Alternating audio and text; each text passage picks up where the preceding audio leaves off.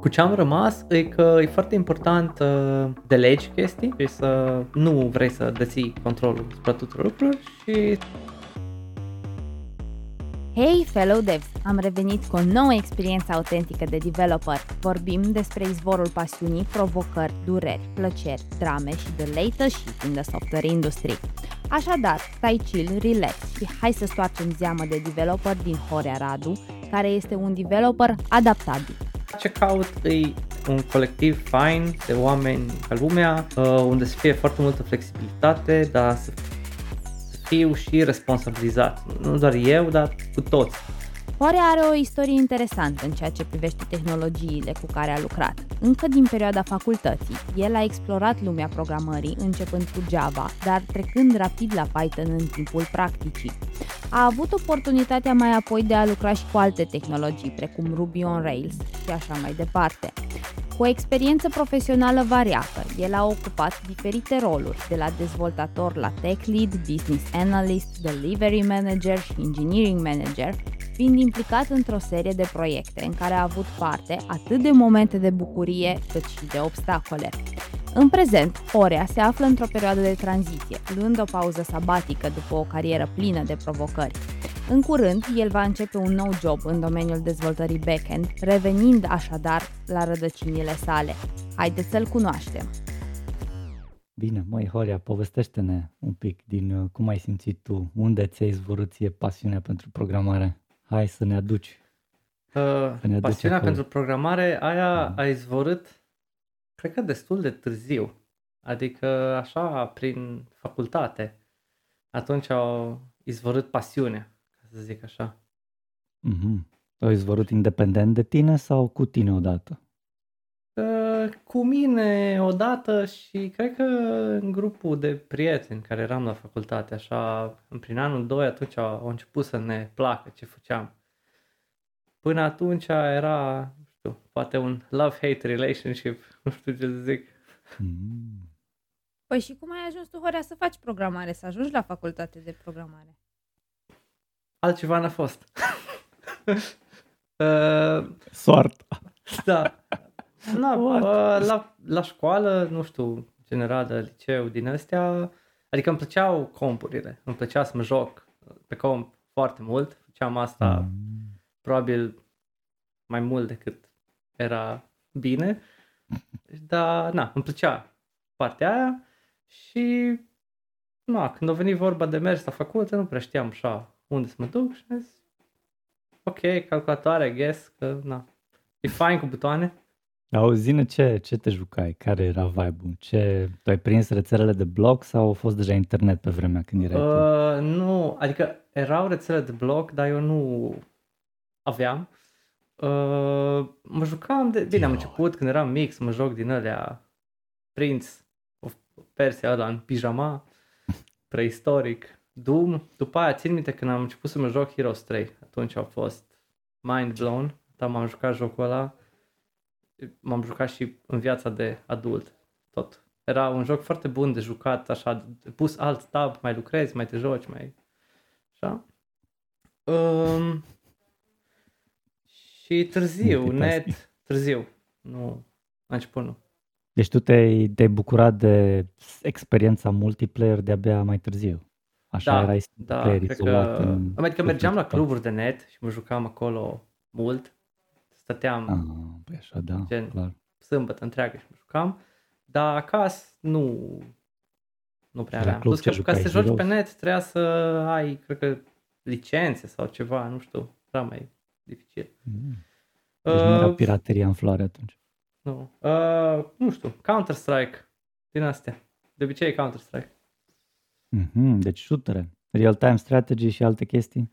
Nu prea. Uite. Am Nu încercat niște StarCraft, dar numai construiam tur- Mhm. turnulețe în bază. Foarte, foarte multe turnulețe. Am înțeles, erai din ăla Defender. Uh-huh.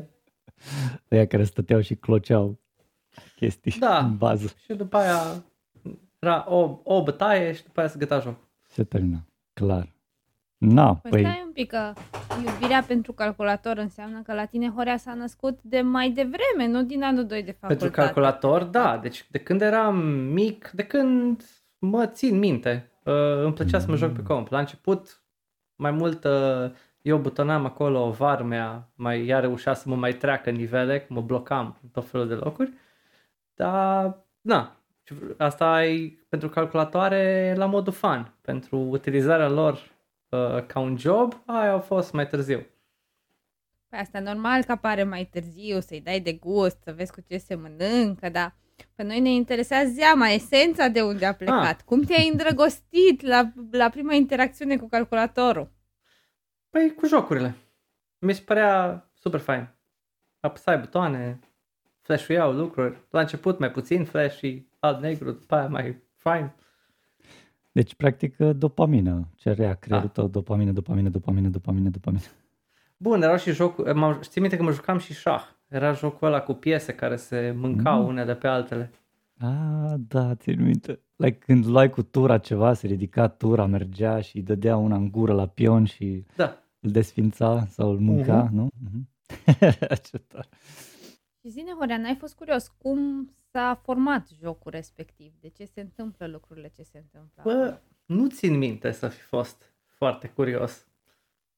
Le, țin minte că mergeau, te jucai, era ok, e bun. If it ain't broke, don't fix it. știam că, na, adică știam, nu știu că știam, dar la un moment dat, uh, încerc, na, taică meu, el nu lucră în domeniul calculatoarele, dar era, îi plăcea așa basic și știa de existența lui.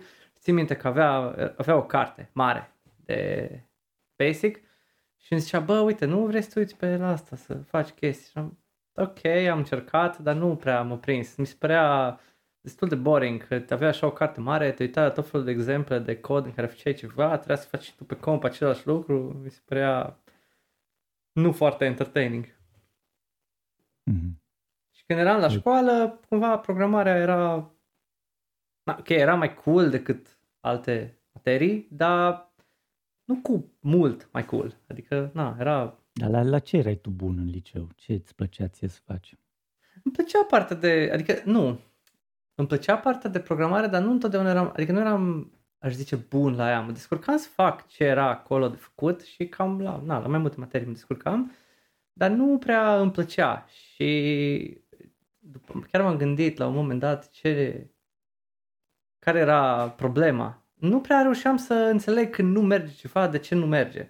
Țin minte, prin anul 2, când am, na, făceam atunci de la Borland C sau ce se făcea la școală mm-hmm. și la facultate când am făcut prima dată Java, atunci au fost mind-blowing, că aveai excepții și stack trace-uri și zicea unde nu merge și puteai să dai click și era ok, fine, acum putem să legem ceva.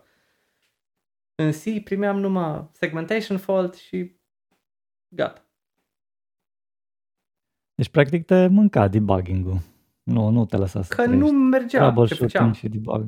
Da. Era frustrant. Na, nu poți să faci bine din prima. și cu frustrarea în suflet ai rămas, probabil, și n-ai trecut mai departe peste asta de cele mai multe ori. Și da, știu, pot să, pot să confirm că uneori atâta de mare frustrarea când nu înțelegi de ce nu merge și nu înțelegi ce vrea de la tine, Um, încât, da, uh, cumva nu-mi plăcea să las așa o chestie, adică, ok, dacă făceam, luam o decizie că, ok, I'm gonna ditch this, ok, cool, dar altfel, bă, na, trebuie să aibă un deznodământ. La fel și cu unele seriale proaste sau jocuri proaste. Trebuie să legați, să văd cum se termină. Sweet. Auzi, um, vorbind aici de liceu și cum o mergi treaba pe acolo, uh, tu ai făcut liceu în uh, Timișoara sau în Da, eu, da, de aici. Am făcut liceu aici, dar vreau să merg la, adică, na, da, a fost opțiunea mea să merg la Moisil, dar n-am intrat și am mers la Loga. La Loga? Da. The second best option. Ah, not bad, not bad. Da, cred că era un pic mai fain pentru partea de programare dincolo. Așa, când mm. povestesc cu nu știu, de ăștia oameni din aceeași generație, parcă făceau mai multe chestii faine pe acolo. Mm, și? Ți se pare, adică ai un mic regret acolo sau nostalgia? Nu, no, adică e foarte, nu, nu cred că merge viața așa, știi, cu mm. regrete și cu de astea, că dacă știi din alea, ca în filme, dacă te poți întoarce în timp și să schimbi ceva, nu știi ce efecte produci. La, Da, da, las da. că e bine așa, cum a E ieșit. bine așa, mereu înainte că măcar Da. e- firul ăsta e sigur. Mhm. Las că la sfârșit avem întrebarea aia, dă-ți, uh, dăm întoarcere în timp să vedem ce se întâmplă după cum simți tu. Dar bun, hai să vedem, de ce ai liceu, da? Erai, nu, na, erai un pic frustrat, am înțeles că toată frustrarea asta se materializa în ok, na, nu Ca mă să nu mai zic de faptul că, na, am chiar asta am văzut și la alți uh, oameni care au fost la voi la podcast, povesteau același lucru, similar. Uh, na, la liceu se programa pe foaie.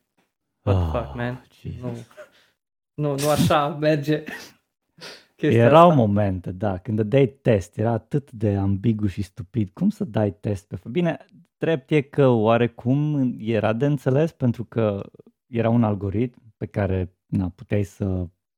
Dar ei vreau și sintaxa să fie. Hai că dacă doar puneai un pseudocod acolo și sau explicai cum funcționează cel mai bun algoritm pe nu știu ce, era cum era, dar trebuia să fucking scrii linii de cod pe hârtie. Which is nuts. Drept e. Nu are nicio legătură cu jobul pe care îl facem astăzi. Clar. Cum, uh, Oare, uite, da, spune Andrei. scuze, Luce, ai știut încă de pe atunci că vrei să mergi pe partea asta reală? Adică ai mers pe un profil de Uh, marketing? da, Cum? aia știam că o să, aia știam că în zona aia o să mă duc, dar nu era foarte clar. Aș zice că pe vremea aia, nu știu dacă e la fel și acum, era, I would say, the safe choice să faci programare IT, chestii, că era... Adică, și, na, cu ce mă mai sfătuiam cu unii alții, era, bă, fă aia, ok, bine. Îmi și Dar- plăcea, nu era altceva care să-mi placă mai mult, deci, YOLO. Deci ai fost încă de mic cumva pe partea asta reală. Da, Nici de cum româna, eseurile, de Ion, moara cu noroc, n-a fost. Uh, nu. Nu, nu pot să zic că îmi plăcea neapărat să citesc. Uh, când, adică na, mai citeam, dar eu de obicei, când eram mai mic, citeam nu, de obicei dialogurile și dacă nu înțelegeam ce s-a întâmplat, dădeam în spate. Dar când începea cineva să descrie ceva, chestii, eram, a, boring. Nu. Skip, skip, skip. Next, Acțiune. next, agre, install. Auzi? Uh, ia zine tu, ai ajuns în facultate așa cum ai ajuns și ce s-a întâmplat mai de ai vrut tu să te faci avocat? Uh, da. Na, uh, eu am, am mers la facultate la Politehnică, unde anul întâi e cu mate, cu fizică și cu foarte puțină programare. Dacă, știa, dacă ai făcut în liceu și știai chestii, chiar puteai să dai un test și să skipui complet materia de programare Mhm. din anul întâi. Am dat testul, l-am picat, n-am putut să skipui. Dar, uh, na, în esență, multe chestii nu foarte interesante și avea- am un prieten destul de bun, na, foarte bun, uh, acum el a plecat, mai stă în Timișoara, pierdut un pic contactul, dar pe vremea aia povesteam mult și cumva eram, bă, man, nu prea ne place ce facem aici, e cam maiurea, nici nu pot să zic că, de- deci nu, nu ne prea plăcea. Eram, bă, trebuie să facem altceva sau trebuie să explorăm ideea de a face altceva și mai, de când eram mic, uh, aveam niște prieteni de familie care erau avocați și părea că au o viață destul de chill, așa, mult timp liber, duceau bine, bă, cred că e fain, e fain să fii avocat, e o viață lejeră.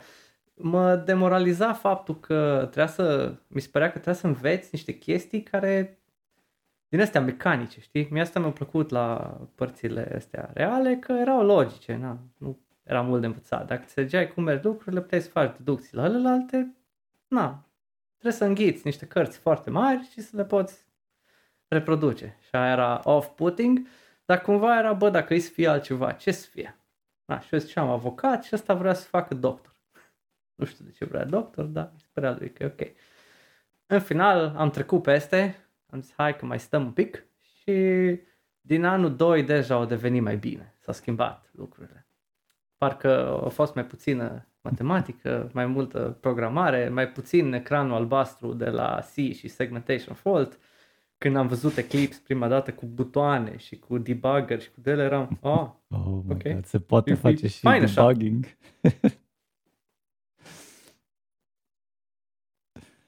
nice. na, în și așa. facultate, tu ai făcut uh, facultate de vest în Timișoara? Nu, Politehnica Politehnica. uh, la calculatoare, nu partea cu circuitele. Mhm. Interesant. Și ce ai învățat de acolo? Într-o frază. Uh, într-o frază, am învățat cum să învăț alte chestii. Mm. Asta mi se pare că e chestia cea mai Dacă- importantă cu care am rămas. Adică mi se Dacă pare că în bootloader. facultate înveți sau na, ți se plimbă prin față atâtea chestii încât nu poți zici că rămâi neapărat cu multe dintre ele, mai ales dacă nu le folosești, dar măcar înveți cum să înveți new stuff. Și asta mi se pare Mhm. super util pentru meseria noastră în care totodată câțiva ani apare ceva nou și na, înveți în continuu. Clar. Andreea, bagă-te office. Da.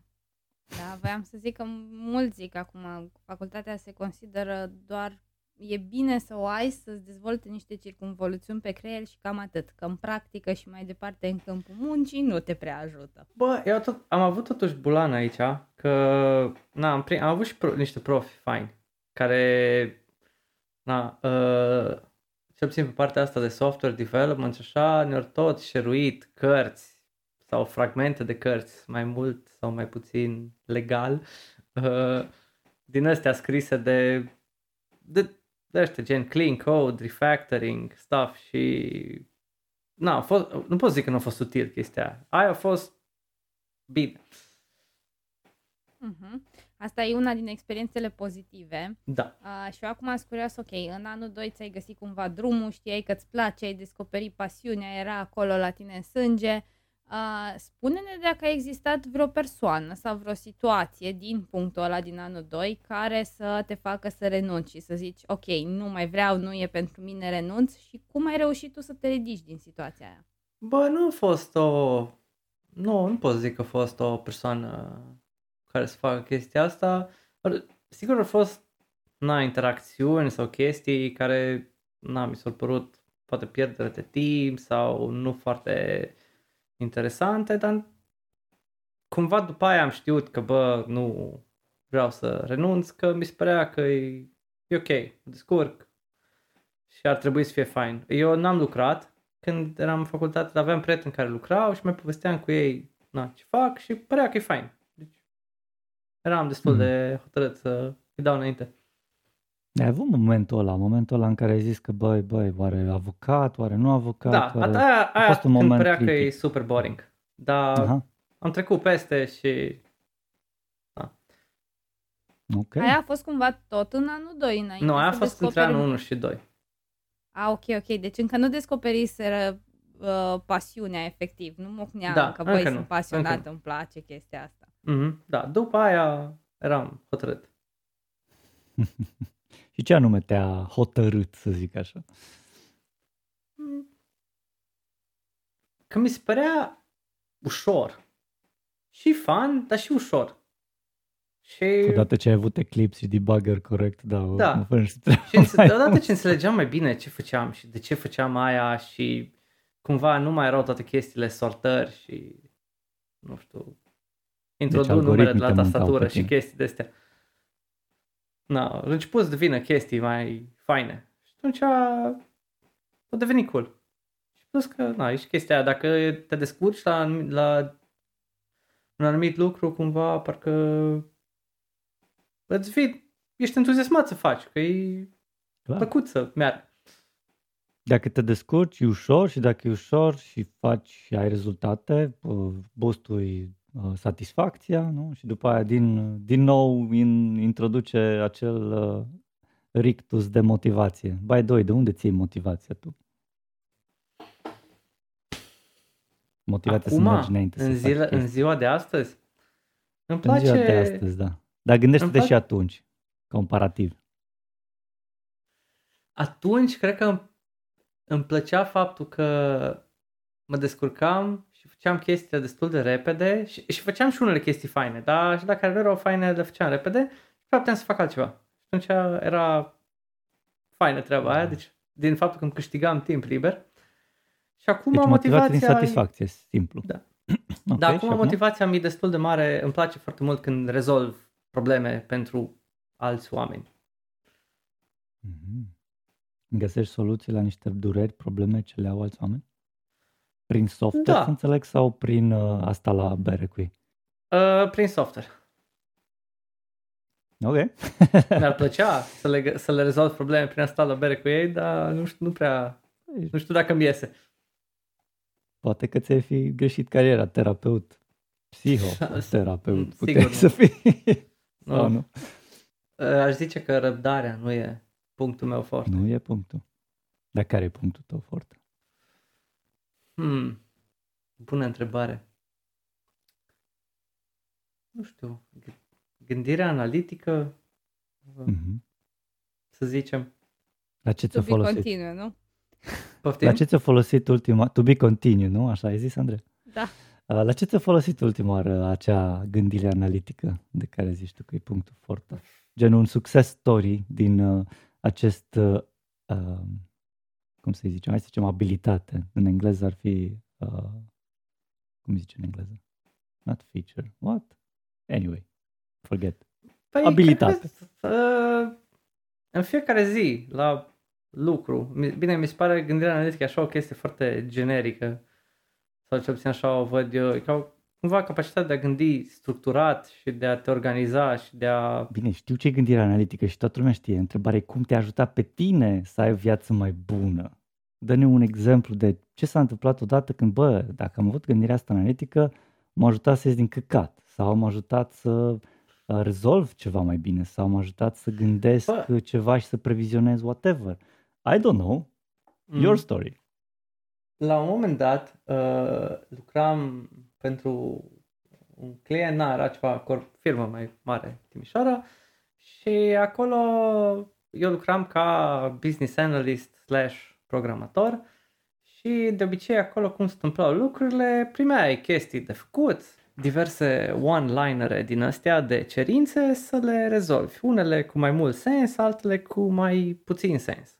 Și noroc a făcut că am tras una din aia cu mai puțin sens. Gen să faci așa un feature numai ca să fie făcut. Și na, puteam să facem echipa în care lucram, puteam să facem aia, zis, bă, hai să înțelegem problema. Și cumva am discutat cu mai multe persoane, diversi stakeholder pe subiectul ăsta și cumva și cu o colegă designer care ne-a ajutat super mult. Și cumva am reușit să punem cap la cap informația și să dăm seama că de fapt nu e foarte util ce vor ăștia și trebuie altceva. Un pic similar, dar altceva. Și folosind chestia asta am formalizat noi ce trebuie să facem. Am venit foarte entuziasmat să le zicem, bă, vă nu vă trebuie chestia aia, vă, vă trebuie asta. Nu, nu e bine. Dar eram așa, eram destul de investit în treaba aia și mă înțelegeam și super bine cu managerul meu, cel care a cerut chestia aia. Și am zis, bă, uite, eu o să fac eu chestia asta și o să se demonstreze că am avut dreptate. Și am zis, bine, dar o faci în, at- în tot atâta timp cât trebuia prima. Da. Am, la, uh, fast forward mai încolo, la un moment dat o sunat și mi-a zis, bă, ai avut dreptate. Aia nu a trebuit. Ai auzit. Nu ar folosit-o, dar, Dar aia nu a măcar ai trebuit. avut Bun. Deci e bună analitic, uh, gândirea asta analitică. Auzi, uh, Horia, spune-ne, te rog, un pic, uh, cum ai ajuns tu la primul tău job și de ce a dat faliment? Mă gândesc că nu pentru că ai mers tu acolo. Uh, nu chiar, nu chiar primul job, e primul job serios.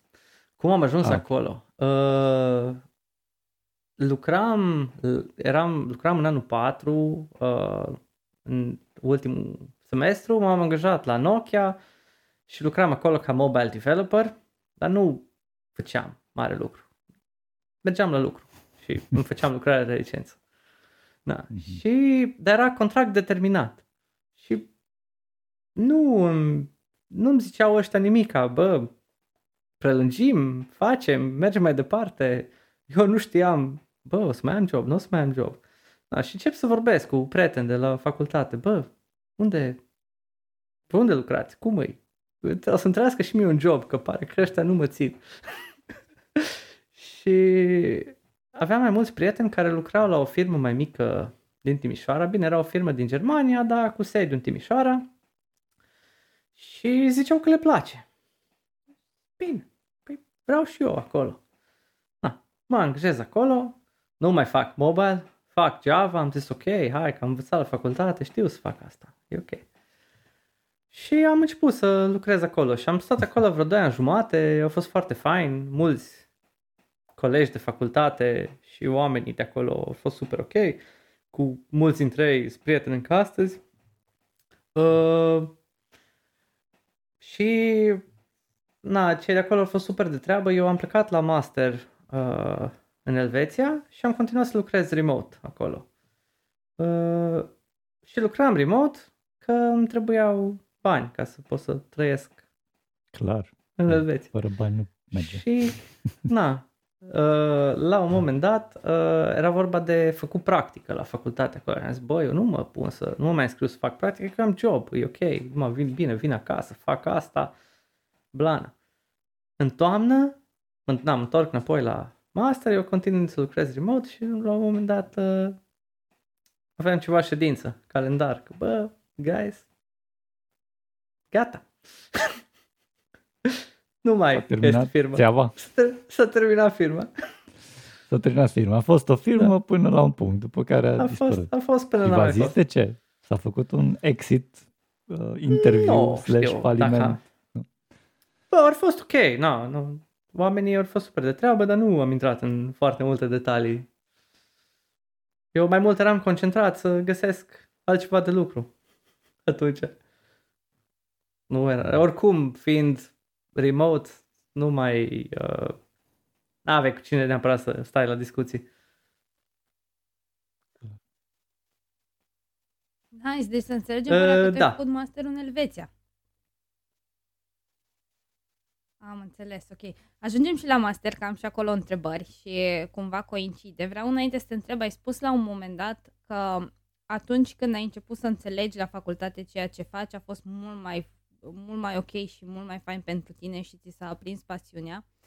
Uh, spune-ne tu, Horea, ce ai schimbat la sistemul Aha. de învățământ din România? Mai ales că uh, poți să faci Bă, și o comparație chesti- cu cel mult mai din multe Elveția. chestii. Uh, p- uh, aș zice practic, dar practic e așa o chestie, nu mi se pare că pune punctul pe I chiar. Că ok, programezi, dar na, programezi cu mâna, scrii cod pe comp, e practic, că faci ceva, nu e ca și cum citești despre cod. Dar să rezolvi niște probleme cu context.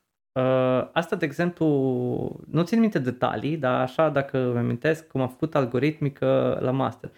Bă, erau toate problemele cumva, vreau să rezolve o chestie, ceva mai concret. Și în final, na, aplicai ceva algoritm ca să rezolve aia, dar îți crea așa sentimentul că înțelegi mai multe și înțelegi ce probleme se rezolvă, știi?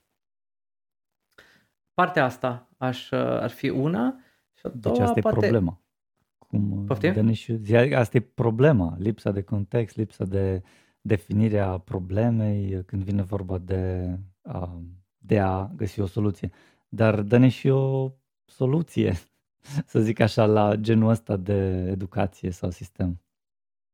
Uh, păi soluția cred că ar fi uh, fie să vină oameni, adică sunt și ac- ast- în ziua de azi în sistem oameni care și lucrează în viața reală, uh, Mhm.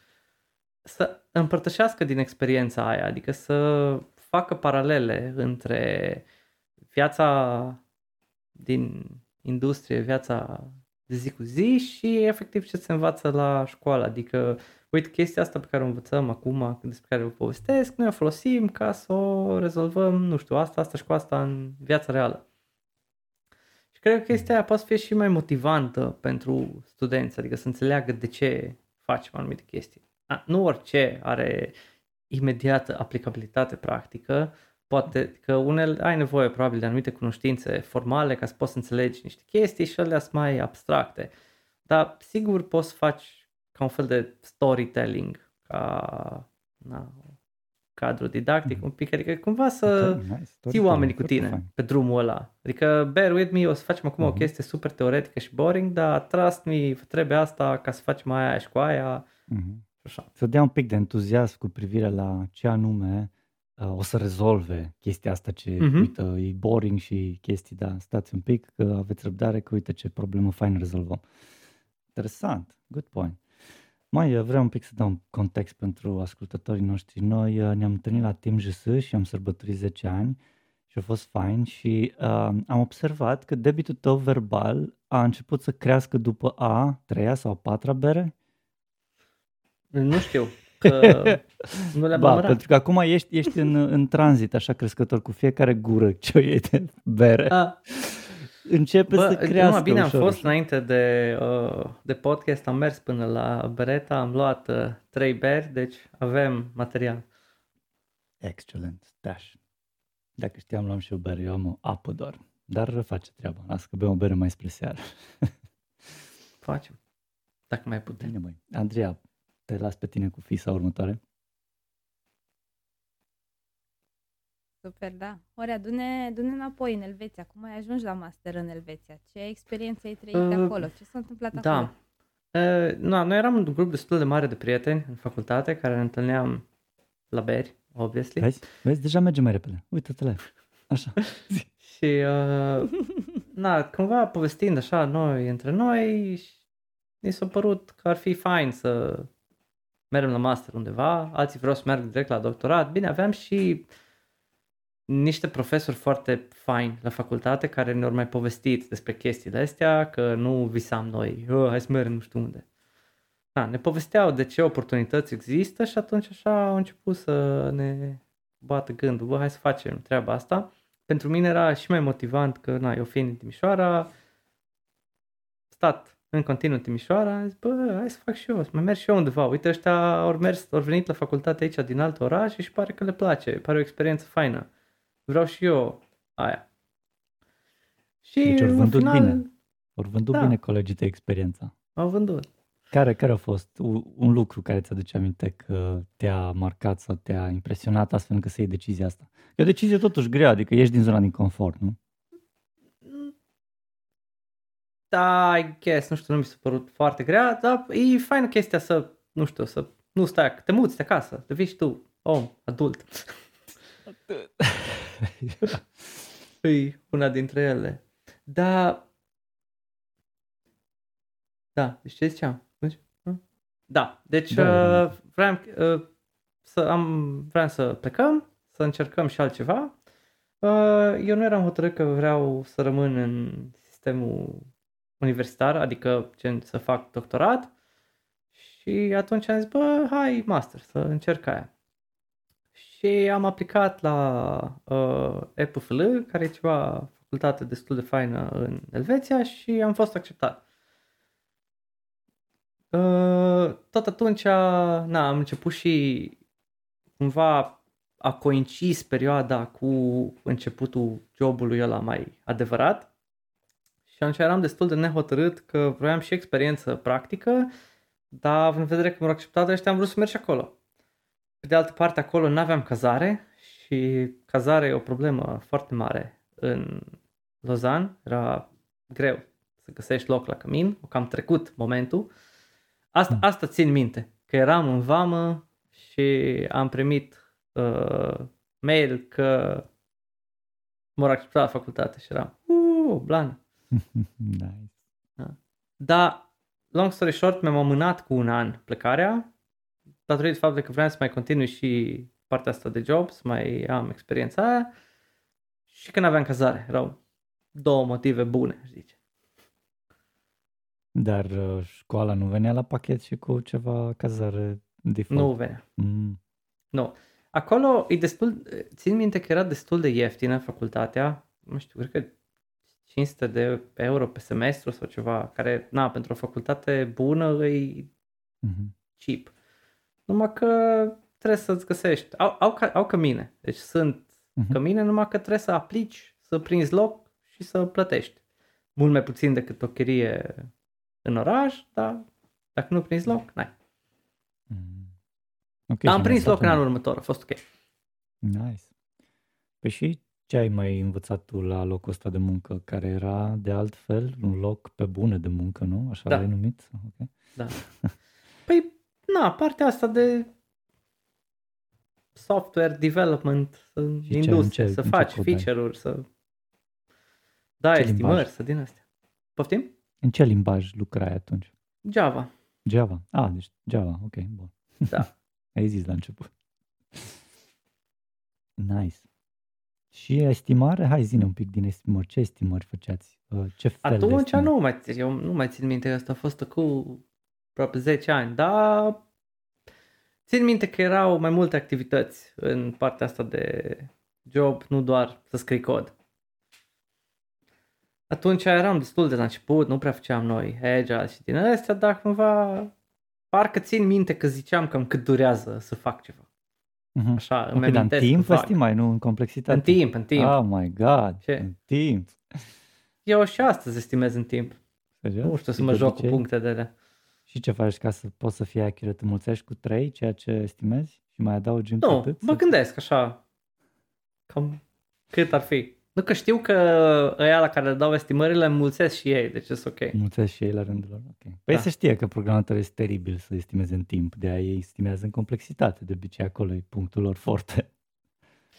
Da, recunosc, în puncte n-am...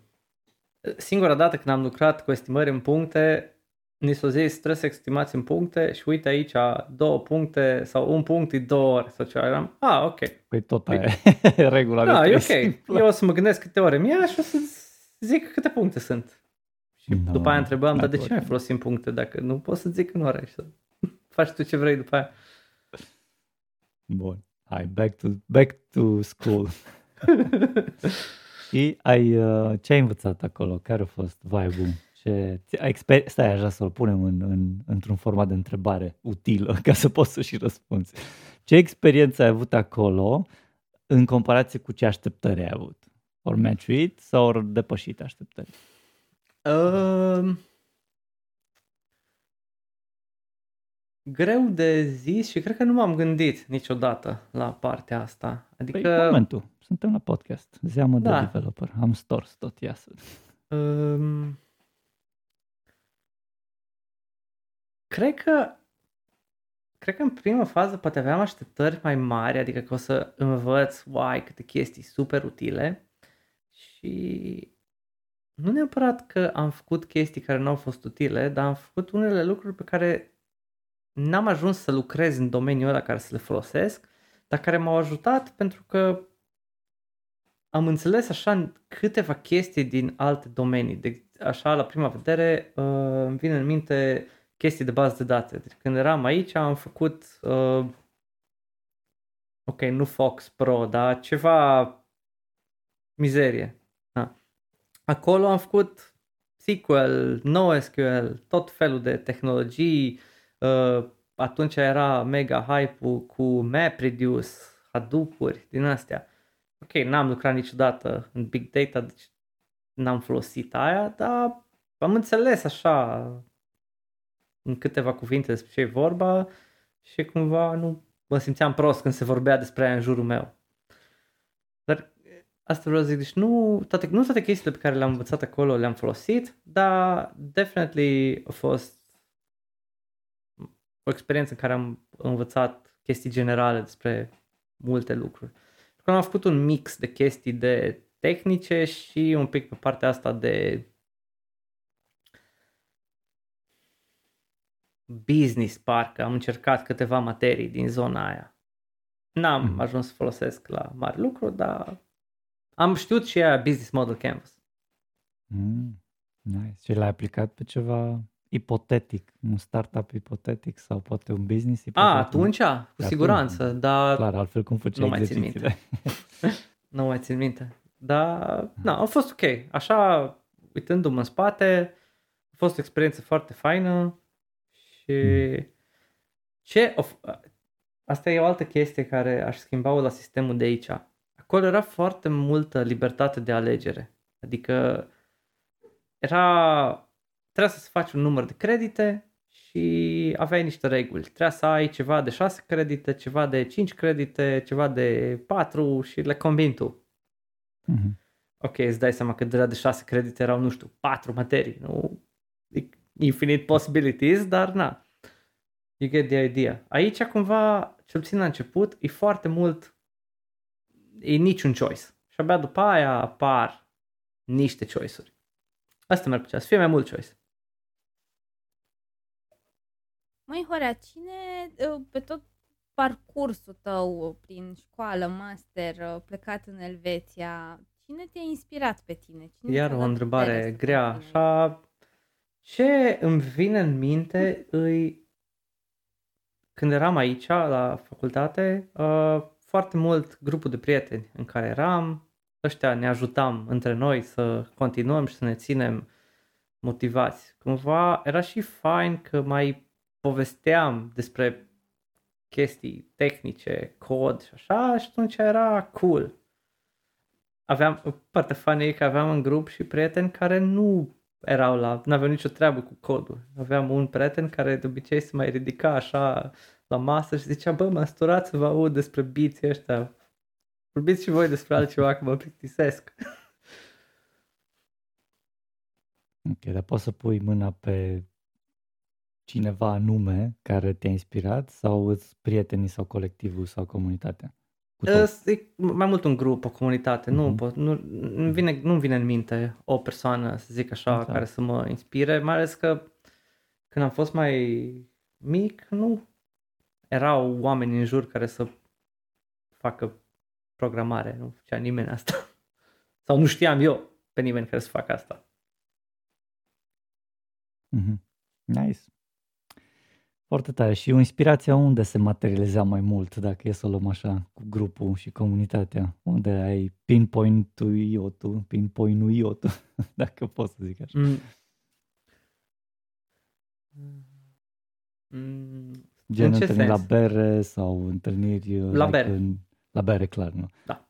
Sesiuni de brainstorming, chestii în clasă, proiecte, chestii ce făceați în echipă, colaborați, filme din alea. Uh, și acolo, dar de Dar e obicei mic, se de cam obicei inter- la se întrepătrundeau uh, grupurile. Am înțeles, foarte fain. Bine, mai foarte, foarte tare. Hai, uh, zi un pic mai încolo, mergem un pic cu viața ta mai înainte așa și am ajuns uh, la următorul tău job foarte, uh, să zicem, demanding. Cum, uh, cum, cum a fost ăla și pe ce ai lucrat? Adică, eu țin minte, acum văd aici că eu sunt în față cu bio tău, Ruby on Rails. Zine un pic de Ruby on Rails. Cum ai ajuns să faci tu Ruby on Rails Ok. și de ce? Da. Bun. Păi, uh, da, eu, la, deci când am plecat la master, uh, în final, eu, ș- eu știam că vreau să mă întorc, eventually, și după ce am terminat m-am Mhm. întors, am lucrat un pic remote uh, pentru laboratorul de acolo, dar era un contract pe durată determinată, șase luni, în care am mai ajutat alți studenți să-și facă lucrările. Da, așa cum și eu am mai fost ajutat, am ajutat și eu. Da, și după aia trebuia să-mi găsesc un job. Că, na, asta e. Și ce să fac? Păi, dintre prieteni, știam că eu am lucrat la o firmă care nu mai era, deci multă lume o trebuie să-și găsească job. Și aveam niște prieteni care nu înțelegeam mai bine, tot așa, întreb, bă, voi unde lucrați? La Unified Post, o firmă din Timișoara. Ok, fain acolo. Da. Bine. Am aplicat și eu. M-au luat și uh, mi-au dat să fac, atunci pe vremea aia ei făceau Java. Da, am ajuns în echipă cu managerul meu, era un prieten foarte bun, care mi-e prieten și astăzi de la prima firmă. Și ei lucrau pe un sistem mai legacy și inițial mi-au zis, bă, nu cred că o să-ți placă ție să lucri pe aia. Și mi-au, na, mi-au dat doi studenți cu care să lucrez, să fac ceva chestie. Făceam noi aia și la, după ce am terminat treaba aia, au coincis cu departamentul de R&D de la firma respectivă care au venit în Timișoara și au zis, bă, uite, Ruby on Rails, bă, asta e cea mai tare chestie de la Toaster încoace, nu vreți să faceți asta? Și în final, cumva a fost un fel de, bă, cine vrea să facă Ruby on Rails? Mm, Bă, așa a fost. fac eu, e ok. Nu de la știam. Java, de la Da. Java ai sărit la Ruby on Rails. Da. Am zis, am timp să învăț. Da. Ei, fac, mă bag. Și m-am băgat. Și a fost o decizie foarte, foarte bună. Nice. Ți-a folosit ulterior. Da, că cu diverse pauze și din astea, cam Ruby on Rails am lucrat de atunci Mhm. până recent. Cum, spune-ne cum a fost la interviu, la ce experiență ai avut? Uh, chiar la ei, la interviu, a fost foarte fain. Am avut o discuție cu uh, doi viitori colegi în care am povestit așa despre... Nici nu știu ce am povestit. Cred că s- design de sistem și chestii de astea, dar nu a fost ceva complicat cu fă exerciții la tablă or something, dar asta și pentru că na, am venit, cred că ca recomandare de la alții care lucrau de mult timp acolo și au zis, bă, e ok. Atunci de aia a Mhm, fost Deci ai primit experiența asta. recomandare, a fost mai unsă treaba, așa, smooth, Da, nu? da. Nice. Dar tu ce, ce cauți tu la companii când te bagi și zici, bă, eu vreau să lucrez aici? Că ai întrebat pe 2-3, bă, e fain acolo? Și eu zis, da. Ce, zi un pic, ce înseamnă fain pentru tine? Uh, da, deci uh, mi-e mai ușor să răspund la asta, la ce caut azi. Bine, nu mai Mhm. caut că acum am job, dar uh, ce căutam? Uh, Asta e puțin, de, de când ne-am văzut noi, miercuri, până astăzi ai job? Nu, uh, și atunci urma să încep un job Ah, nou. ok. Deci am bătut palma, suntem ok. Am înțeles. Dar, na, în ultima vreme, uh, cred că e destul de greu de urmărit așa povestea, că sar în timp de la una la Sărim, alta. da, păi o să facem Dar capul uh, terci. am lucrat, am lucrat destul de mult în outsourcing și am ajuns în punctul în care am zis, bă, în următoarea perioadă vreau să nu mai lucrez în outsourcing și atunci cumva ce căutam la un job îi să fie ideal o firmă de produs care să aibă un produs așa i- inovator, ceva intellectual property care să diferențieze firma aia față de concurență. Asta probabil și văzând că în ultima perioadă a fost destul de greu pentru domeniul de outsourcing, pentru domeniul de IT în general. Uh, Mhm. na, s-au cam gătat banii, s-au cam gătat clienții, dificil, știi? Și atunci vreau o firmă care să aibă un edge. cumva. Mm. Asta din punct de vedere al na, ce Ăștia mai mult construim. Profesionali și cumva satisfacția profesională, Da. dar totodată celelalte aspecte, cum ar fi Uh, colegi, vibe, cultură, feeling, Da, astea legat cum- de asta, ce caut îi... Îmi place foarte mult să lucrez. Da, asta am avut, cel puțin aproape mereu am avut chestia asta și caut în continuare. Un colectiv fain de oameni ca lumea, uh, unde să fie foarte multă flexibilitate, dar să, să fiu și responsabilizat. Nu doar eu, dar cu toții, știi? Fiecare dintre colegi să fim responsabili, să ne vedem de treabă, dar să avem multă flexibilitate și Mhm. no bullshit și fără... Cum îți dai seama de chestiile astea? Eu sunt, uite, eu sunt intervievatorul. Întreabă-mă două întrebări ca să-ți dai seama că e fain la noi la firmă. Eu îți răspund. Uai, greu. Stai să mă Te-am gândesc. prins. Păi trebuie să-ți dai seama, nu? Că nu orice firmă e bună pentru tine. Tu ești programator și Cred ai... că mi-e uh, greu să te întreb.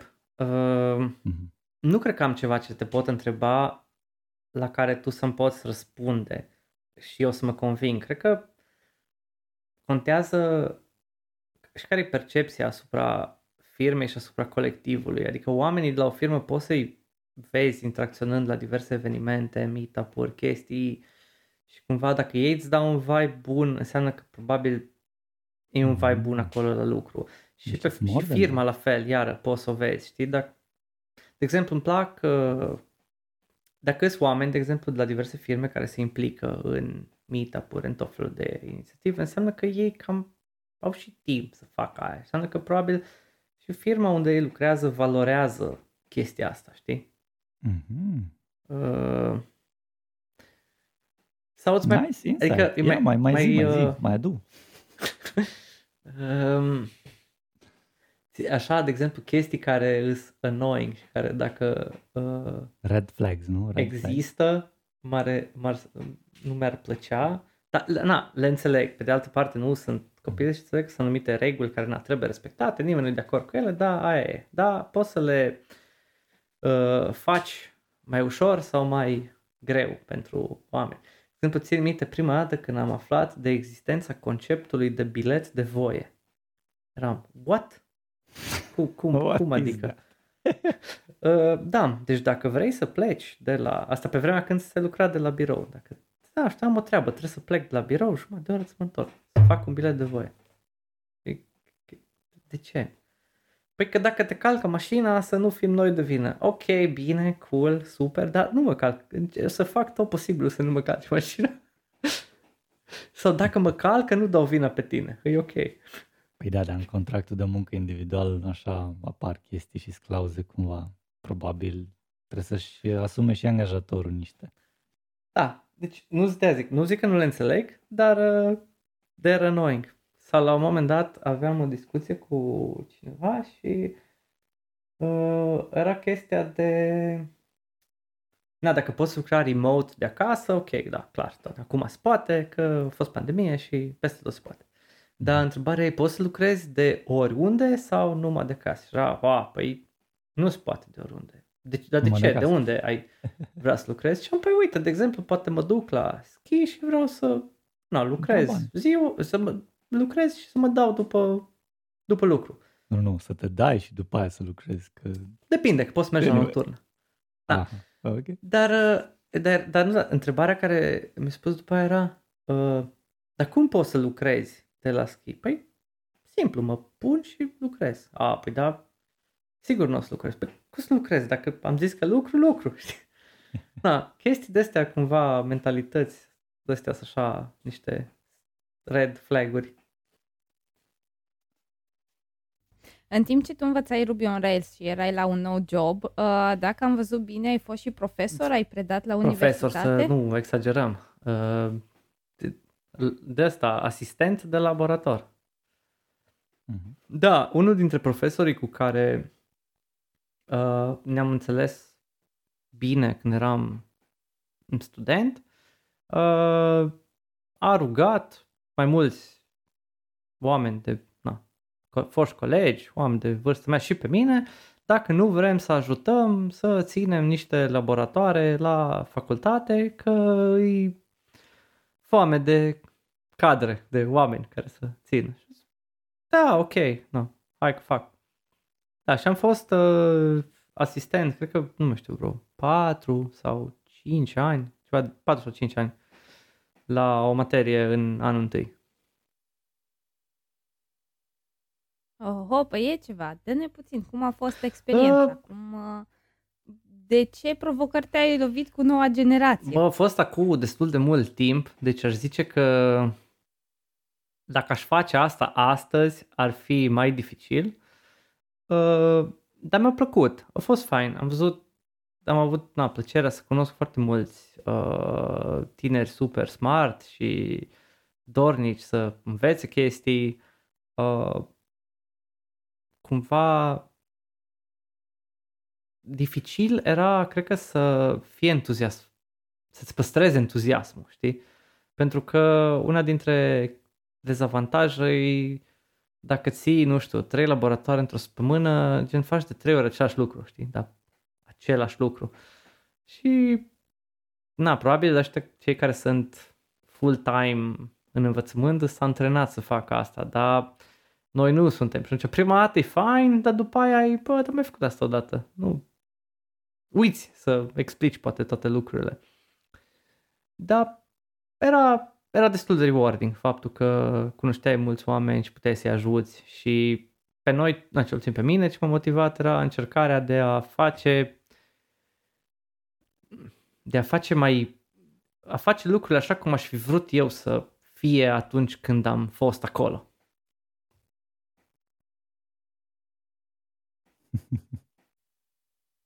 Concret, Uh, ce ai făcut diferit? Încercam să fiu foarte abordabil, să explic lucrurile într-un limbaj și cu analogii cât mai ușor de urmărit și să încerc să mă asigur că oameni, că cât mai mulți uh, oameni înțeleg ce vreau să explic sau ce explic acolo. Adică cum întrebam oamenii, bă, ați înțeles?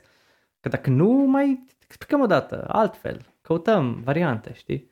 Adică nu simțeam că, ok, eu trebuie să-mi zic poezia și după aia să o tai. Eram, ok, scopul e să înțelegem împreună chestii și chiar mi s-a întâmplat de mai multe ori, efectiv să-l rog pe profesorul respectiv, pe Marius Minea, să vină și să ne mai explice niște chestii, că nu le-am înțeles, că, por, că întrebau studenții ceva și eram, bă, nu știu, dar hai că învățăm împreună.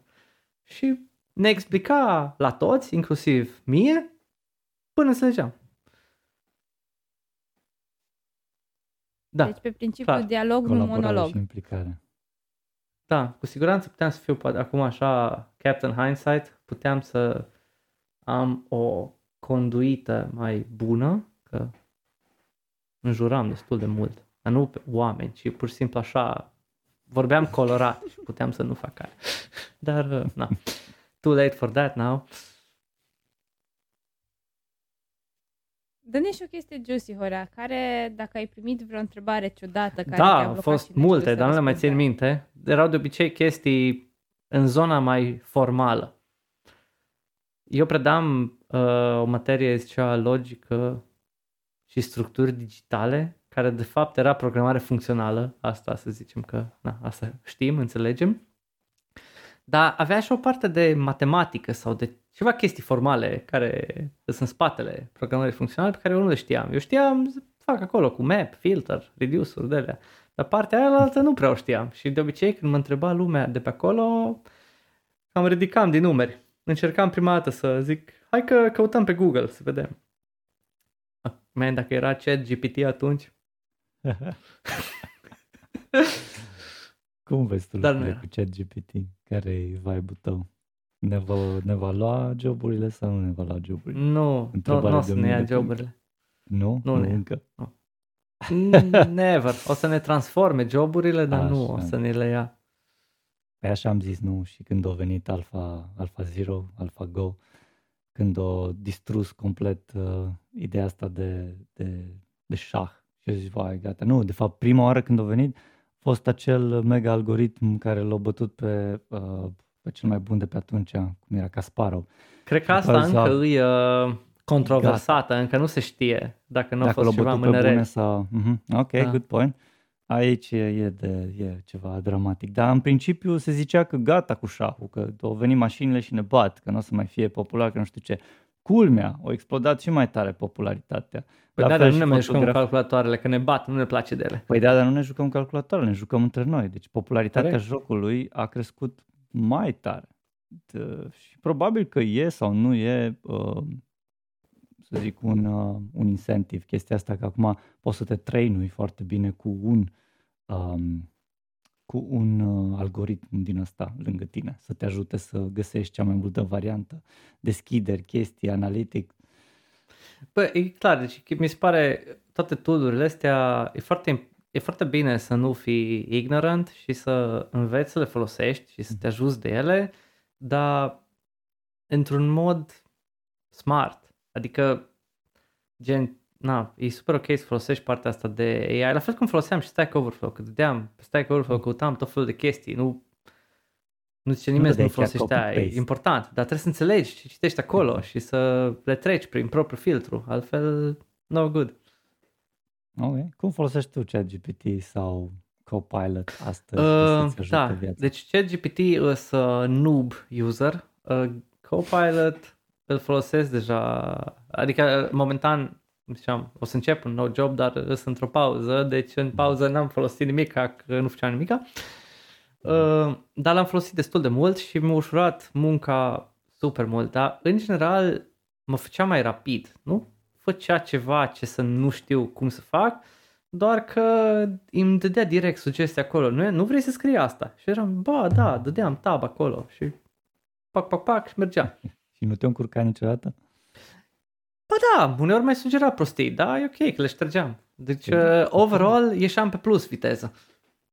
I see. Păi și cum vezi că a revoluat toată treaba asta, imaginându-ți așa o scală logaritmică în care lucrurile astea evoluează puternic? Cum, cum ar putea să ne afecteze asta pozitiv sau negativ ca programatori? Eu cred că într-un mod pozitiv, dar în, deci Hai să vedem cum să o pun în cuvinte.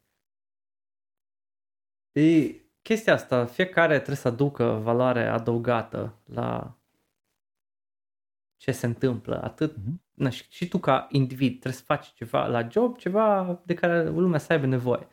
Dacă îți presupune că, adică na, tot, tot ce poți să faci și să scrii niște cod super banal care să rezolve probleme care s-au mai fost rezolvate de 100.000 de ori, atunci da, probabil that job's gonna go away, știi? Dar noi de fapt ne place să rezolvăm probleme complicate și din nefericire de multe ori trebuie să fa- stăm să facem și formulare cu 20 de inputuri și să le scriem acolo și anumite chestii repetitive care alea o să le facem mai repede. Dar chestia aia poate să ne enable să ne petrecem mai mult timp rezolvând chestii mai complicate. Mm. Sau să petrecem mai puțin timp la lucru dacă nu avem atâtea chestii complicate de făcut. Păi și cum? Hai să ne imaginăm că la un moment dat ajungem la acel uh, general intelligence. Um, să zicem că există un, un model, un, o entitate artificială care poate să facă cam toate lucrurile ce le putem face și noi. Um, cât de repede crezi că ar putea să ajungă la superinteligență și cât de mult crezi că ne-ar putea ajuta ca umanitate și cât de mult nu ne-ar putea ajuta? Aici cred că deja merem la SF-uri, dar... Mm. Da, go along. Că uh, nu cred că e mult până ajunge la general intelligence. Dar mergem pe ideea că nu ne batem capul cu uh, compliance-uri, accountability, chestii de genul ăsta. Păi să presupunem că, na, oameni fiind la origine știm cam despre ce e vorba și, na, nu o să fie... Sunt, acum nu vorbim de mai mari oameni în industrie care Elon Musk și mulți alții au deja um, chestia asta în suflet că sunt foarte îngrijorați de faptul că AI-ul s-ar putea, uh, developmentul AI-ului s-ar putea îndrepta într-o direcție foarte, foarte neprietenoasă cu uh, Nu mă gândesc neapărat la asta. Dar uite-te, de exemplu, self-driving cars, da? Deci avem uh-huh. chestia asta, adică tehnologia e acolo.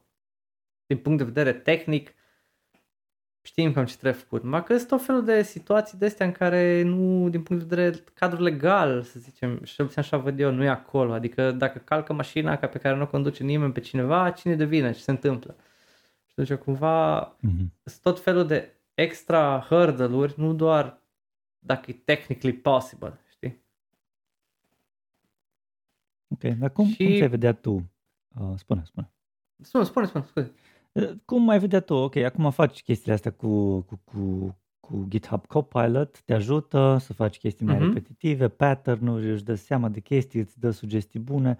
Uh, hai facem un exercițiu de imaginație. Care ar fi like next big thing, după părerea ta, în AI, în Assistant, pe următoarea scară sau jumping curves, you know? Da.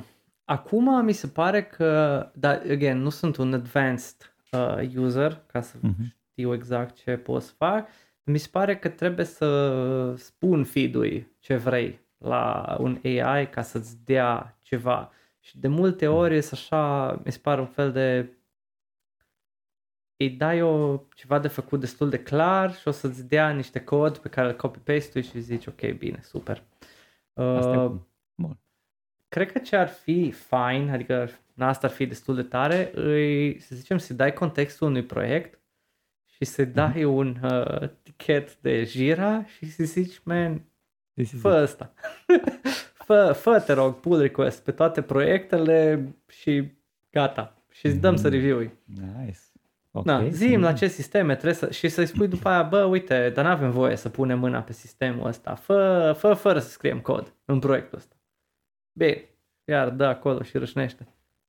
Cred că mai e și componenta asta de clarificat requirements-uri și e capabil, clar, odată ce ai etichetul cu informații, să existe și un slot sau un comment section unde poate să pună întrebări adiționale ca să primească răspunsuri ca să poată să uh, implementeze corect sau cât da. mai aproape de. Văd și ping-pongul ăsta între mașină artificială, AI, whatever, și product owner care clarifică și zice, da bă, stai că de fapt uh, da, login page-ul ăsta e bine să-l avem după ce omul mm-hmm. a semnat contract sau whatever. Da, voi mai țineți minte când a fost tot, toată nebunia cu chatboții?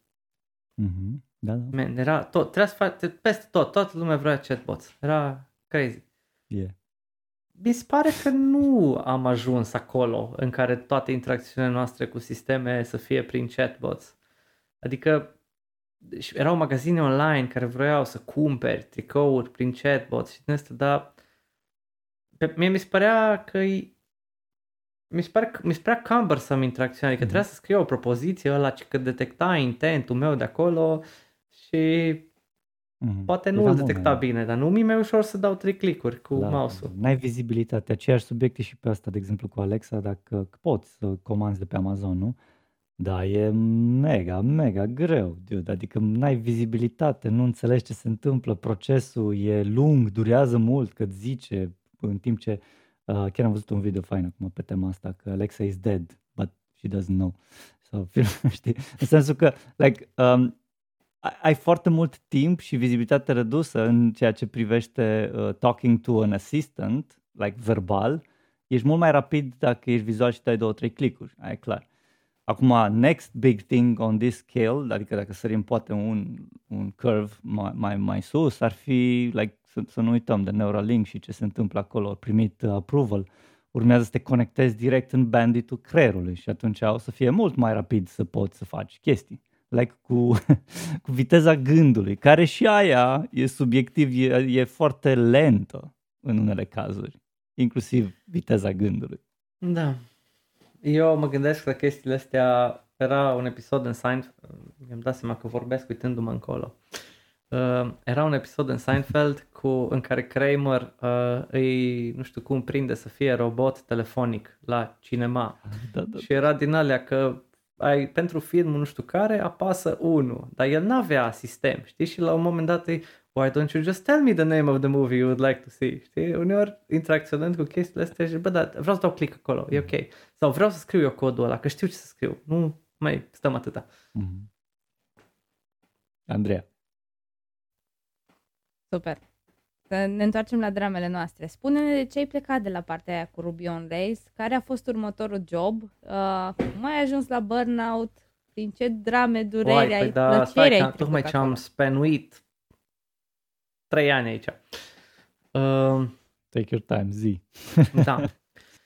Deci, la un moment dat, uh, am uh, plecat de la Unified Post, unde lucram atunci și, na, adică vreau să plec și îmi căutam de lucru și am ajuns să aflu de Espresso, de la alți foști colegi care lucrau acolo.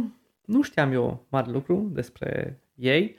După aia am aflat că eram în minoritate, că lumea știa, da? Na, eu trăiam under a rock, cum îi plăcea unui prieten să zică. Și, uh, na, atunci am aflat de ei și am luat inimă și zis, ok. Cine scos capul din, de, de sub uh, Un prieten, Alin, el lucra atunci la Espresso și mi-a zis, bă, hai că e fain aici. Bine. Numai că atunci, uh, când mi-a schimbat jobul, trebuia să fac Node.js și Angular 1. Dar, ok, eu nu știam nici care dintre astea. Dar, uh, ok, învățăm cât de greu poate fi. Și am venit la Espresso și am început să fac partea asta și am lucrat cam aproape un an jumate pe tehnologiile astea și după aia s-a gătat proiectul. A fost fain că am prins așa când eram 3 oameni, am ajuns 6, 9, 12, 6, 3, 2, scale 1 up, down, și gata. Up, am trecut prin toate. Și tu ai fost ultimul? Am fost, uh, da, am fost uh, ultimul sau ultimii doi. Cred că am mai avut un coleg pe DevOps. Noi doi am fost ultimii doi. Da. Și după aia uh, trebuia să... Uh, am mai lucrat pe un alt proiect, uh, dar tot nu a fost... Ba, nu, stai. Pe proiectul ăla a fost din nou Ruby on Rails. Uh, proiectul ăla am lucrat vreo șase luni.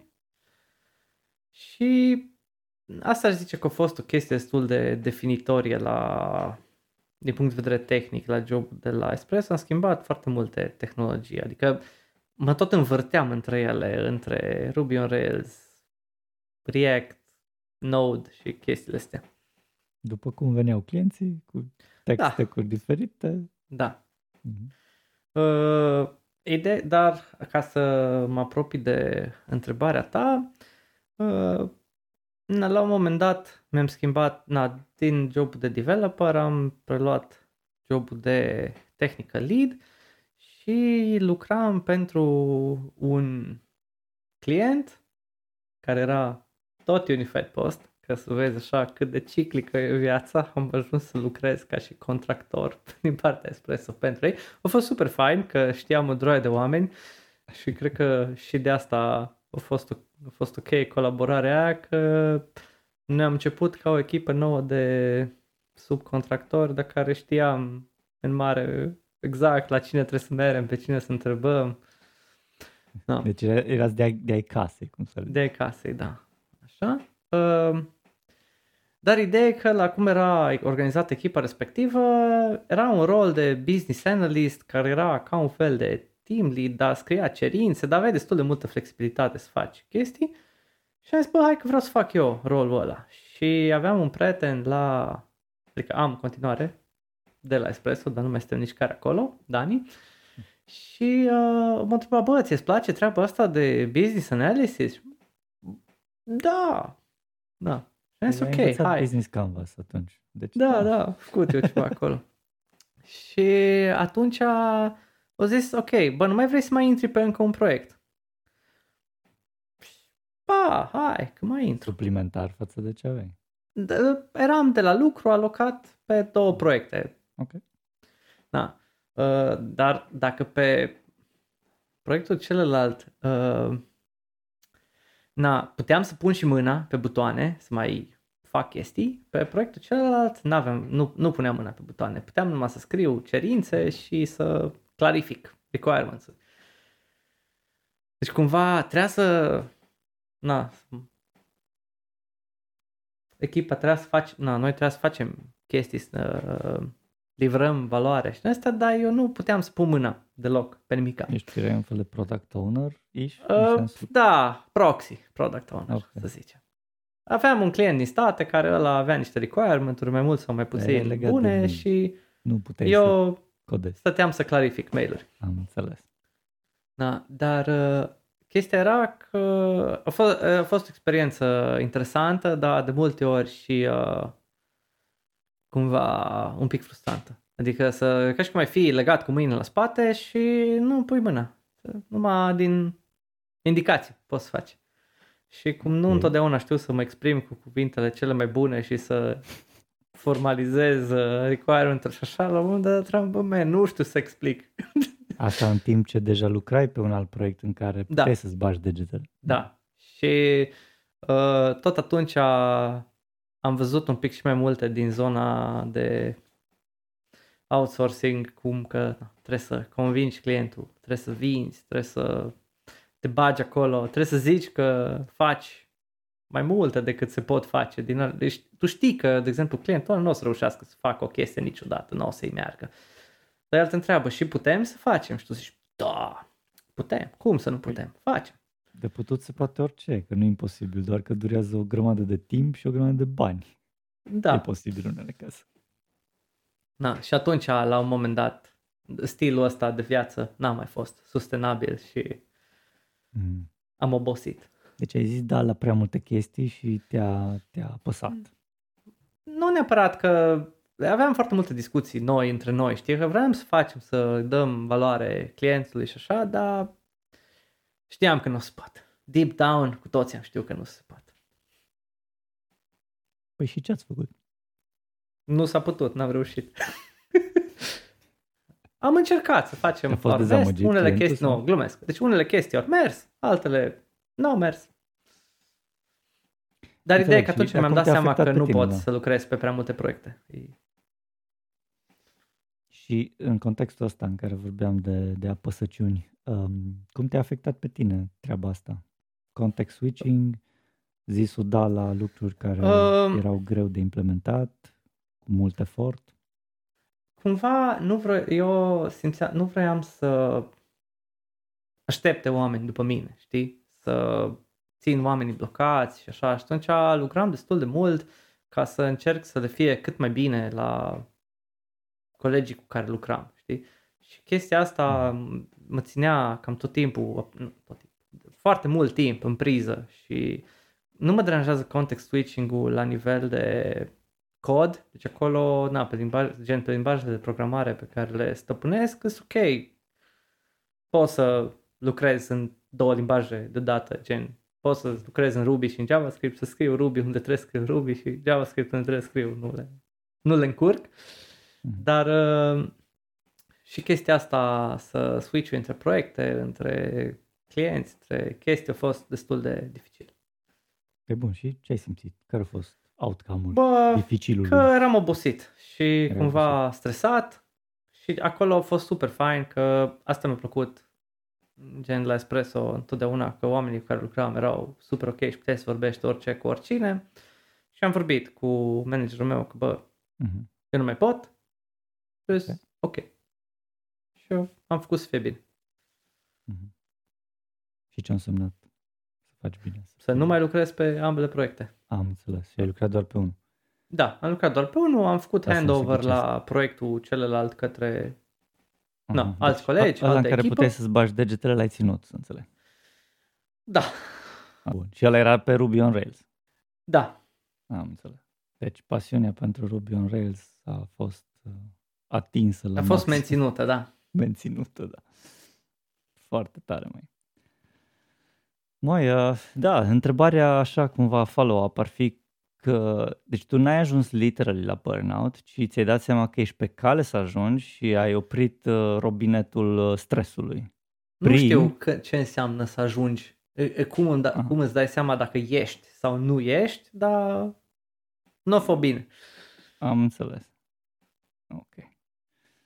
Păi și ce ai făcut uh, ca să îți dai seama odată? Și doi, ce ai făcut să te repari după ce ai oprit uh, robinetul stresului? Uh... Prin faptul că ai reușit să vorbești uh, omenește cu managerul tău și să zici, bă... Da, asta, asta e moral of the story, că e bine să comunici și nimeni nu poate să mhm. viseze de problemele pe care le ai dacă nu le zici. Uh, ca să, nu știu, legat de chestia asta cu reparatul. Ah, ba, a, a fost o chestie pretty cool. Uh, am uh, primit cadou uh, de la firmă un pachet de sesiuni de coaching. Și a fost pretty cool, că aveam o persoană care, care să povestesc despre na, ce challenge-uri am, ce vreau să fac, unde vreau să ajung și un fel de să fii obligat să reflectezi asupra unor lucruri. Mm-hmm. Și te-a ajutat? Ți-a deschis? Da. Căi? Păi mi-am dat da. seama că nu este sustenabil ce făceam și că mm-hmm. trebuie să fac anumite lucruri. Una, unele mai ușor de aplicat, altele mai greu. Da. Dar... Și care, specific, ce anumite lucruri? Cu ce ai rămas? Hmm. Ce ai Cu ce am rămas e că e foarte important să delegi chestii și să mm-hmm. nu vrei să deții controlul asupra tuturor lucrurilor și că e foarte important să comunici cu oamenii în orice context, atât uh, profesional cât și personal, să comunici așteptări, uh, nu știu, uh, dorințe, uh, chestii care ți se pare că nu sunt ok, știi, să discuți deschis și onest și că nu be ok. Mm-hmm. Da, explicit niște lucruri care le-ai făcut pentru a te vindeca, dacă ar fi să alegi două sau trei? Mm, mi greu să zic, că nu, nu sunt neapărat okay. genul care să stau așa să identific mm. chestii okay, de genul, okay. dar aș zice că... Ai mers with the flow și flow a dus da, bine. Da, și a mai bine. Da. Dar ideea e că ai identificat foarte bine robinetul stresului și l-ai închis. Ai clar, că dacă fără asta, da. nu știu ce să zic. Dacă... Da, să, să zicem că da, am identificat un robinet și l-am închis pe Bine, măi. Da, mă bucur pentru, pentru că ai reușit și felicitări pentru identificarea robinetului.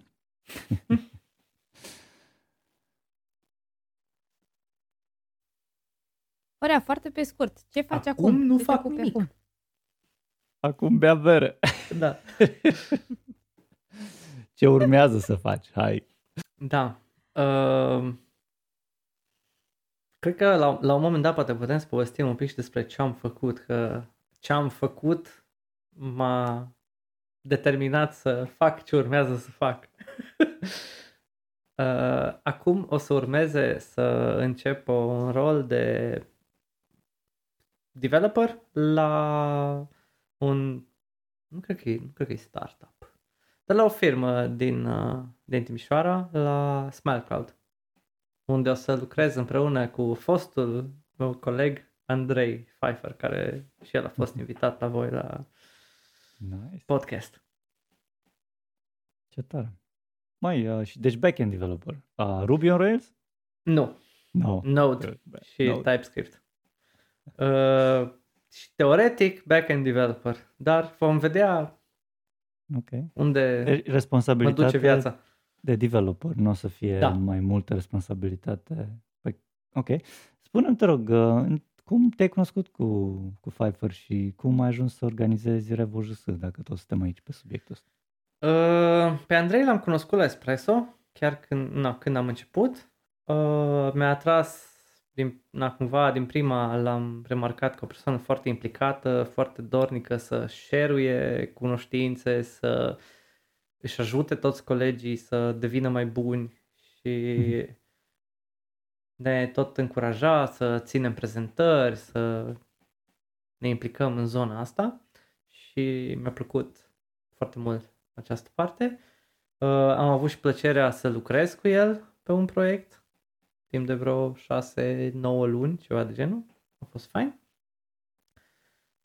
Deci, na, la, la job l-am cunoscut. Tot uh, cumva prin el am ajuns să particip la meetup-ul Team.js și acolo iar a fost o experiență foarte faină, că am cunoscut mulți oameni care erau pasionați de ceea ce făceau și eu cumva, pe mine mă ajută să fie alți oameni pasionați de același lucru în jurul meu și cumva ei să-mi Să-ți ia crească, prinde ca să zic flăcări. așa, entuziasmul, știi? Și Nice. atunci implicarea în comunitatea asta prin faptul că mergeam la meetup-uri, că mergeam după aia la bere și povesteam de chestii tehnice, că mai mergeam la o conferință împreună, era foarte fain. Și când Andrei a zis, bă, vreau să, hai să facem în Timișoara ceva, cred că, prim, cred că prima dată am fost la JS Heroes și după aia am zis, bă, dar nu facem și Timișoara o treabă. Bă, hai să facem. Și așa au Cam apărut așa. RevoJS. A apărut Revolt. Nice. Bine, Și, uh, rolul meu acolo e marginal. Eu ajut la partea de organizat after party.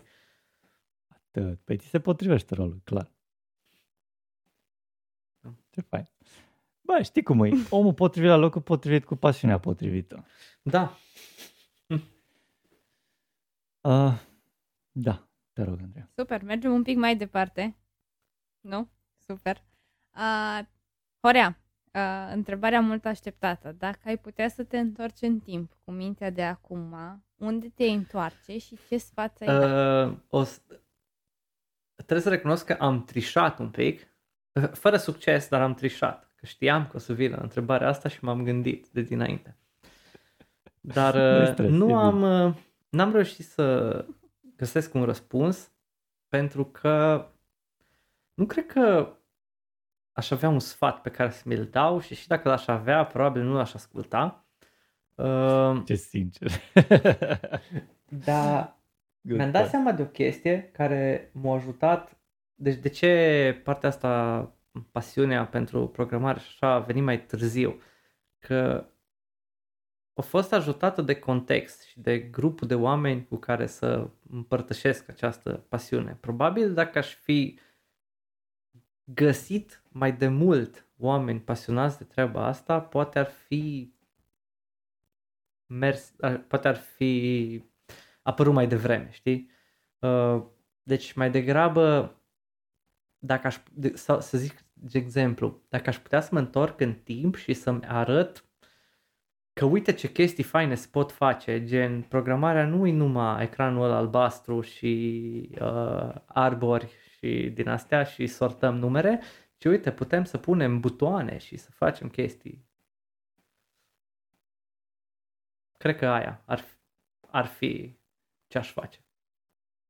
Mhm. Deci cumva să-ți dai uh, un pic mai mult din uh, ce înseamnă cu adevărat software development și care ar fi satisfacția, să simți un pic zeama aia de satisfacție care ai putea să o ai lucrând la o companie.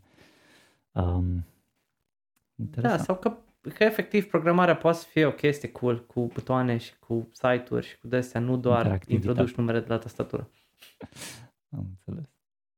Well, cred că aici au, uh, te-au failuit un pic uh, profesorii. Cel puțin tu ești un caz uh, concret de failing pe partea Dar nu știu asta dacă de... erau atunci, că ce erau? Windows Forms? Nu știu. Făceai site-uri în Dreamweaver. Da, exact. ActionScript, Dreamweaver. Era Flash. No. Da, cred, cu ăla, cred că am avut contact foarte marginal prin clasa 12, cred că am făcut ceva atestat în Flash, dar aia a fost mm. super tare, dar greu, dar mm. fain. Păi da, animație. Nu? Mă gândesc că ai făcut ceva animație. Eu am făcut mai Oi. mult parte de programare și m-a ajutat un coleg la animație. Backend developer, remember? Clar, clar. Backend is backend.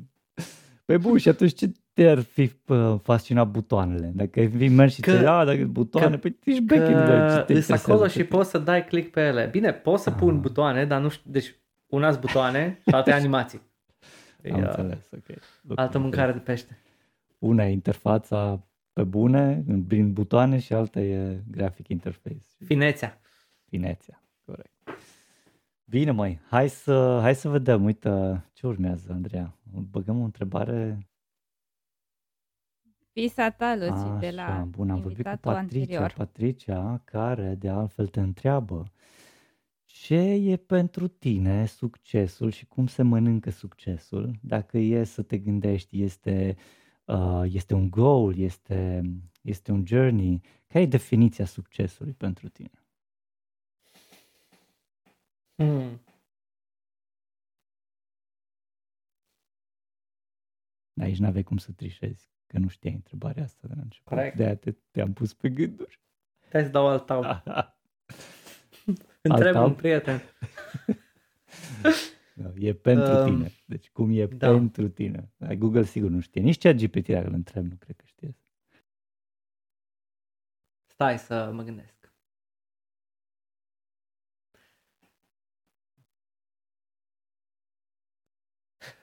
Uh, aș zice că nu știu dacă adică cred că cred că succesul este un journey, e the, the journey, not the goal. Și cred că e fine dacă ajungi în punctul în care te simți bine făcând ceea ce faci în marea majoritate a zilelor mă gândeam așa la o altă vorbă a unui alt prieten că sunt, uh, sunt zile bune, sunt și zile proaste, dar sunt mai multe bune decât proaste. Sau ceva de genul ăsta. Uh, deci chestia, dacă ajungi să faci ce-ți place și să te simți bine făcând asta, I think it's ok. Și nu cred că poate fi un obiectiv așa universal valabil că dacă e aia sau aia la altă, e just să be happy. Foarte tare. Mai, dar cum, uh, cum identifici ceea ce îți place și și aduce bani ca să poți să te întreții? Experimentând, încercând uh-huh. și na, vezi, încerc, adică e, nu cred că poți să, dacă ar trebui să alegi de dinainte o chestie și să fii sigur că aia îi, o să ajungi la decision paralysis, că nu știi ce da, să alegi, dar nicio decizie nu e irreversibilă, știi? Poți, mm. să, în, poți să încerci un job și să vezi, îți place aia, nu-ți place aia. Dacă mm. nu-ți place, nu-i bai, poți să schimbi. Uh, eu, de exemplu, am încercat să fac și partea de un, un rol de management. A fost interesant, au avut părți bune, au avut și părți nașpa, mai multe nașpa decât bune, dar e ok, că poți să Că schimbi. știi măcar, Și, corect. da, Nice. și am Da. schimbat. Dar nu înseamnă, asta nu înseamnă că poate nu o să mai fac niciodată asta, doar că Mhm. momentan am ales să merg într-o altă direcție. Foarte tare. Mai, bă, mă bucur că, uite, am găsit până la urmă și o formulă a succesului pentru tine. Fă ce pla- ce-ți place și o să fie bine, nu? Cumva cam asta e ideea. O să te simți uh, bine cu ceea ce faci. Uh, Bine, vorbim despre ceea ce faci profesional, care să-ți și provoace cumva ideea asta de mulțumire, nu doar financiară, ci și uh, intelectuală, dacă pot să zic. Dar zice, că- adică, na, e partea asta, de- succesul, uh, sau succesul, satisfacția financiară mi se pare ce- una dintre cele mai efemere uh, sau de, sc- na, de scurtă durată satisfacții posibile. E, Știi? Când ai primit salariu și atât. Păi e ca și cum uh, faci un job uh, de căcat și îl faci numai pentru bani. Păi o să fii fericit în ziua în care o veni salariul, dar după aia, după 5 zile, timp de încă 25, e cam nașpa, știi? Mm. Nu merge. Good point. Bine, măi, dă tu o întrebare pentru următorul invitat slash invitată. Uite, la asta puteam să trișez și n-am trișat și acum mă simt prost. Că nu-mi vine în minte nimic, dar stai să mă gândesc. Te gândești, nu stres. Păi așa, din cum ai simțit tu, gândește-te că vine următorul invitat și uh, tragem povestea și ulterior care e curiozitatea ta? Gen, un alt fellow Da. dev, ce Dumnezeu? Uh, ce calități sau ce cauți în, uh, tr- într-un viitor coleg? Cum Mm. te, uh, în special pe partea de na, interviuri sau ceva, cum, uh, cum îți dai seama dacă persoana pe care o vezi e cineva cu care ai vrea să lucrezi sau nu? Mhm. Deci cum alegi persoanele potrivite să îți fie colegi de breasă? Da. Mhm. Mhm. Nice. Bine, mai. Orea, excelent a fost. Mulțumim frumos. Unde poate să te contacteze oamenii dacă cumva sunt curioși să-ți trimită câte o părere și sau să te Mm. întrebe ce bere să mai cumpere din comerț? Pe Facebook sau LinkedIn, I guess. Facebook sau LinkedIn. Tu oricum ești foarte activ în comunitate, deci oamenii te găsesc la meetup-uri, Team JS și altele. Ok. O Da. să punem în descriere tot ce e necesar Mhm. ca să vină lumea să te atingă digital. Dacă vrei să mai Cum sună zici. asta? Da, sună un pic ciudat. Ultimele cuvinte. Mai vrei să pui ceva pe, pe masă? Bă, nu, că mi-ai zis să nu pun chestii pe masă că se audă microfon. Asta e bun. Bun. Dacă vrei să mai uh, zici ceva, un eveniment, chestii care apar în scurt timp și vrei să dai soare în țară, lăsând gluma la o parte. Uh, da, po- uh, următorul, adică cel mai recent eveniment în care sunt implicat, care o să apară, este Revo.js în uh, Mhm. toamna, Anul în toamna asta. ăstuia, Deci octombrie. uh, acolo sigur ne vom vedea. Uh, super. Atât acolo cât și la after party. Da. Băi, mulțumim frumos. A fost super, super tare. Mulțumim, Horia. Mulțumim că ne-ați ascultat, mulțumim invitaților și nu în ultimul rând mulțumim echipei care a făcut acest podcast posibil. În urechile voastre s-a auzit zeamă de developer și au avut plăcerea de a vă fi host Lucian Corduneanu și Andreea Rugescu. Vă așteptăm cu o nouă experiență săptămâna viitoare. Dacă v-a plăcut, vă invităm să dați un share și un subscribe paginii noastre. Power by Sensidev, Love by Launch.